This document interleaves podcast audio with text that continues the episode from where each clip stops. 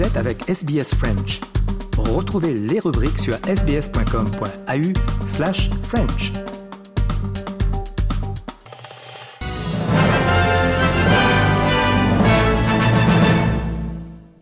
Une série de décès par noyade pendant les vacances de Noël et du lendemain de Noël a incité les autorités à insister sur leurs avertissements aux Australiens pour qu'ils soient intelligents et sensibles avec l'eau. Cet été, un garçon de 17 ans est décédé au sud de Melbourne après avoir été retrouvé inconscient dans l'eau.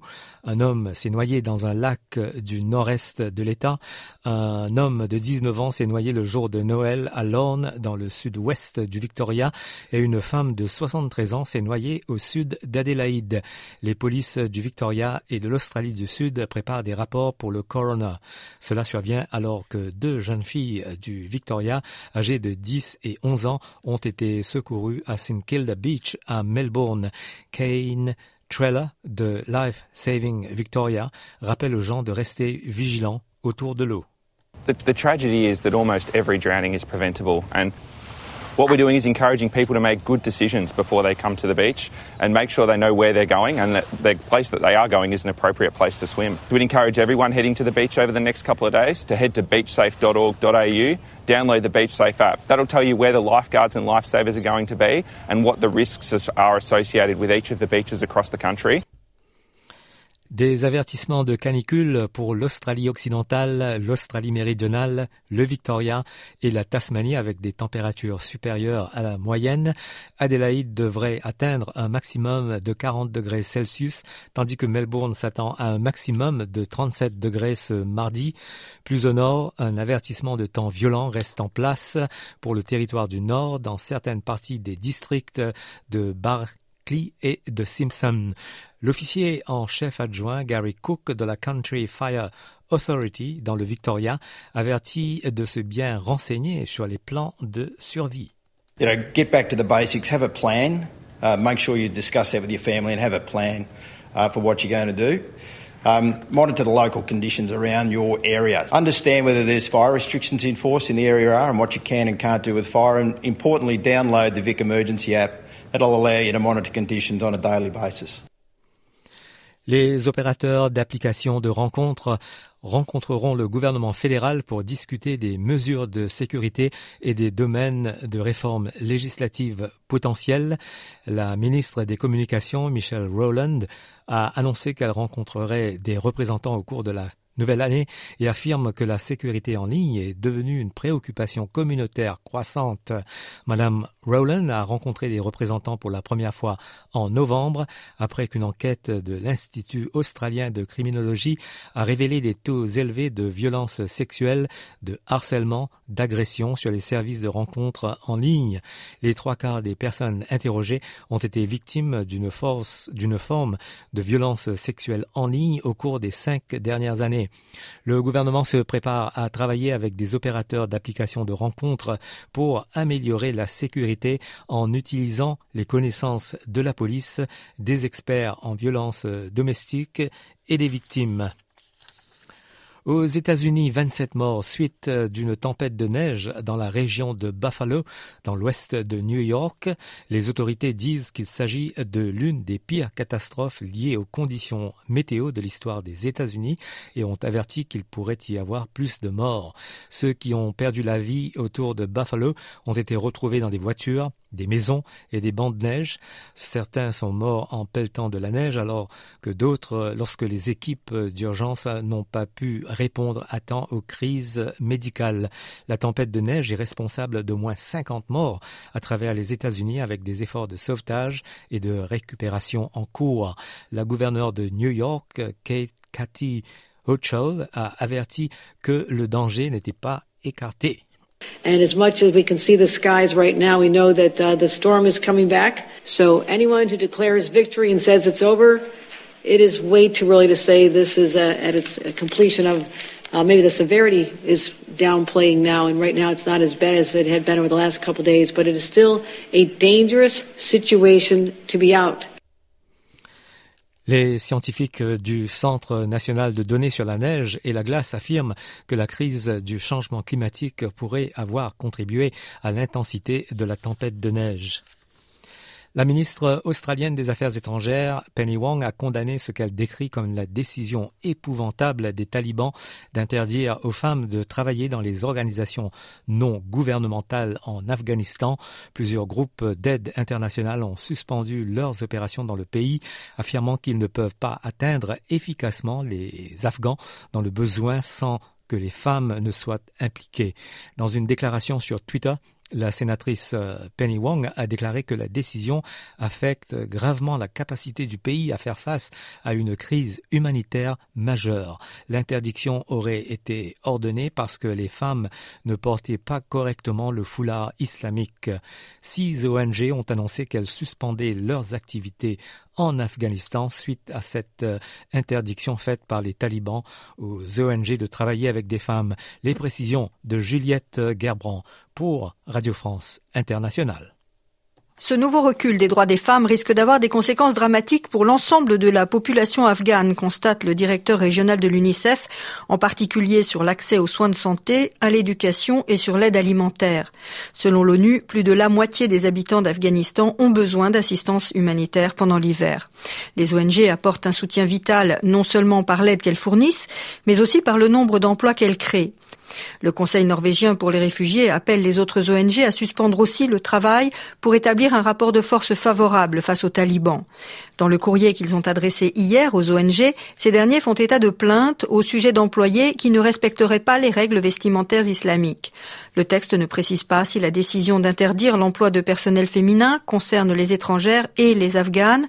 Ces dernières sont nombreuses, en particulier au sein des ONG qui interviennent dans des régions reculées du pays. Attaque de drones ukrainiens contre une base militaire russe dans la région de Saratov. Il y a eu 3 morts. Précision de Jean Didier Revoin pour RFI. Pour la 2e fois en un mois, des drones ukrainiens se sont aventurés en territoire russe pour attaquer la base militaire de Saratov.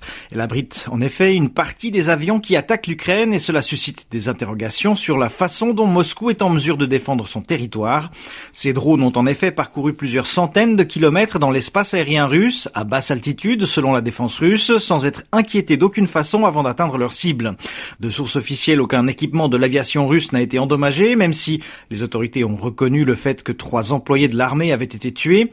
Lors de la première attaque, le 5 décembre dernier, une enquête avait été ouverte, mais on n'en connaît pas les conclusions et il y a fort à parier qu'elles resteront confidentielles compte tenu du caractère sensible de la cible de cette attaque. Quant au pouvoir ukrainien, pointé du doigt par les autorités russes, il a démenti toute implication dans cette opération. Le ministre ukrainien des Affaires étrangères a déclaré que le gouvernement se préparait à organiser un sommet de paix avec la Russie en février de l'année prochaine, mais sous certaines conditions. Dmytro Kuleba a déclaré à l'Associated Press que les pourparlers de paix sont préférés aux Nations Unies avec le secrétaire général Antonio Guterres comme médiateur possible. Il déclare que la Russie ne pourrait être invitée à un tel sommet que si le pays était d'abord présenté à un tribunal international pour crimes de guerre. Every war ends in a diplomatic way. Every war ends as a result of the actions taken at the battlefield and at the negotiating table. We think that the United Nations could be the best venue for holding this. The UN Secretary General, he has proven himself to be an efficient mediator mm-hmm. and an efficient negotiator, and most importantly, as a man of principles and integrity. Mm-hmm. So we would welcome his active participation. Les États-Unis célèbrent la fête de fin d'année américaine connue sous le nom de Kwanzaa. La fête de 7 jours a commencé dans les années 60 et reconnaît les racines et la culture ancestrale africaine, américaine et pana-africaine. Le mot Kwanzaa est un mot swahili dérivé de l'expression Matunda ya Kwanza qui signifie premier fruit. Elle est célébrée chaque année du 26 décembre au 1er janvier. Le président américain Joe Biden a publié un message vidéo sur les réseaux offrant des remerciements pour le riche héritage des Africains américains. La vice-présidente américaine Kamala Harris, la première vice-présidente noire du pays et la première femme à occuper ce poste, a également publié un message sur les réseaux sur l'importance des 7 principes. My favorite principle was always the second, Kujichagalia, self-determination, the power to design your own life and determine your own future. and it is a deeply American principle, one that guides me every day as Vice President. Les ventes dans le sillage du Boxing Day se poursuivent à travers le monde et à travers l'Australie. Malgré l'inflation et les pressions du coût de la vie, l'Australian Retailers Association s'attend à ce que les ventes au détail restent fortes. Ils s'attendent à une augmentation de 7,9% des achats qui couvrent la période du 26 décembre au 15 janvier prochain. La nourriture, les articles ménagers et les vêtements devraient être les trois catégories les plus populaires.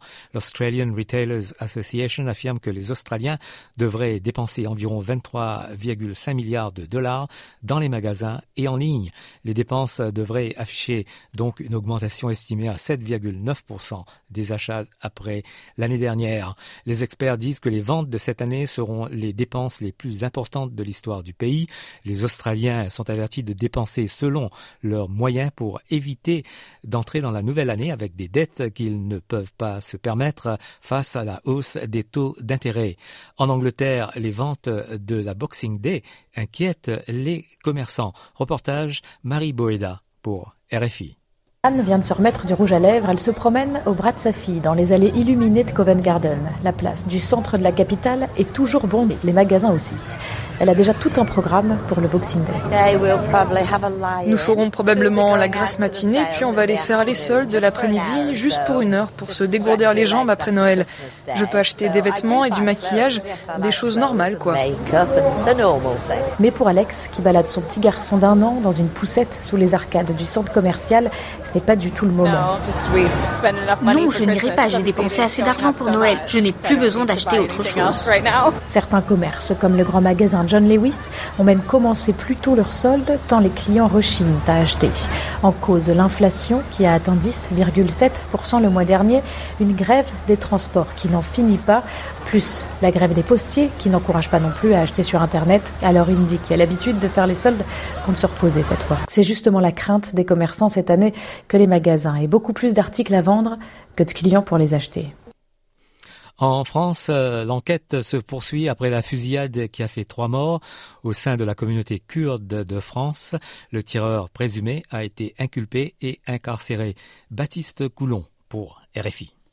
Ce n'est pas une surprise, la décision était attendue et finalement confirmée ce soir de sources judiciaires. William M, 69 ans, retraité de la SNCF, est donc mis en examen par un juge d'instruction. Il va passer une première nuit en prison puisqu'il est placé en détention provisoire, placement ordonné par un juge des libertés, tout cela conformément aux réquisitions du parquet. Cette mise en examen, elle confirme les chefs d'accusation qui le visaient jusqu'alors, assassinat et tentative d'assassinat en raison de la race, l'ethnie, la nationalité, ou la religion, et aussi acquisition, détention et port d'armes non autorisées. Il avait l'interdiction d'emporter une durant 5 ans depuis une précédente condamnation. Le mobile raciste du crime est donc confirmé ce soir. Rappelons qu'en garde à vue, cet homme avait reconnu, je cite, une haine pathologique des étrangers, mais le parquet national antiterroriste ne s'est pas saisi de l'enquête.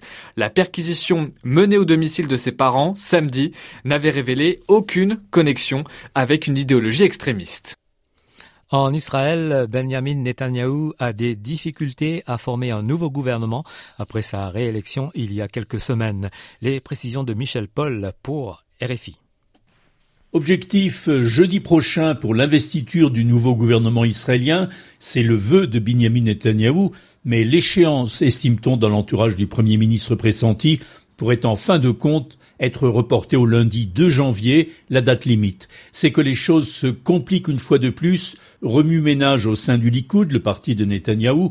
Là, les portefeuilles ministériels n'ont pas encore été distribués. Dissensions internes du côté des nouveaux partenaires de cette future coalition, la plus extrémiste qu'ait connue le pays, mais également les fuites sur le contenu des accords déjà signés provoquent un certain malaise, à tel point que Bibi lui-même a dû mettre les choses au point après les propos de la députée ultranationaliste Orit Strook, selon lesquels les médecins devraient être autorisés à ne pas fournir de soins en contradiction avec leur foi religieuse. Benjamin Netanyahou a réagi. « Il n'y aura pas de discrimination de ce genre dans mon gouvernement », proclame-t-il, en citant notamment la communauté homosexuelle. Une mise au point qui ne convainc pas la nouvelle opposition. On passe à la météo pour ce mardi en Australie. À Perth, il fera 27 degrés. Adélaïde, 40. Melbourne, 37. Hobart, 30. Canberra, 32. Sydney, 27. Brisbane, 28. Darwin, 32. Et à Alice Springs, maximale de 30 degrés.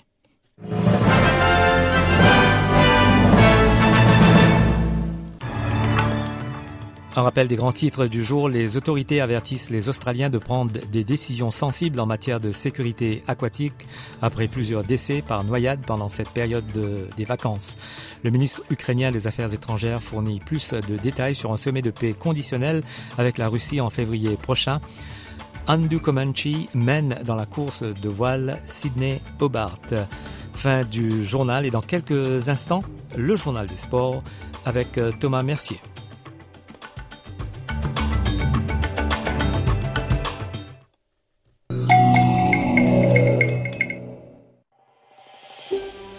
Vous voulez entendre d'autres rubriques comme celle-ci? Écoutez-les sur Apple Podcasts, Google Podcasts, Spotify ou n'importe où vous obtenez vos podcasts.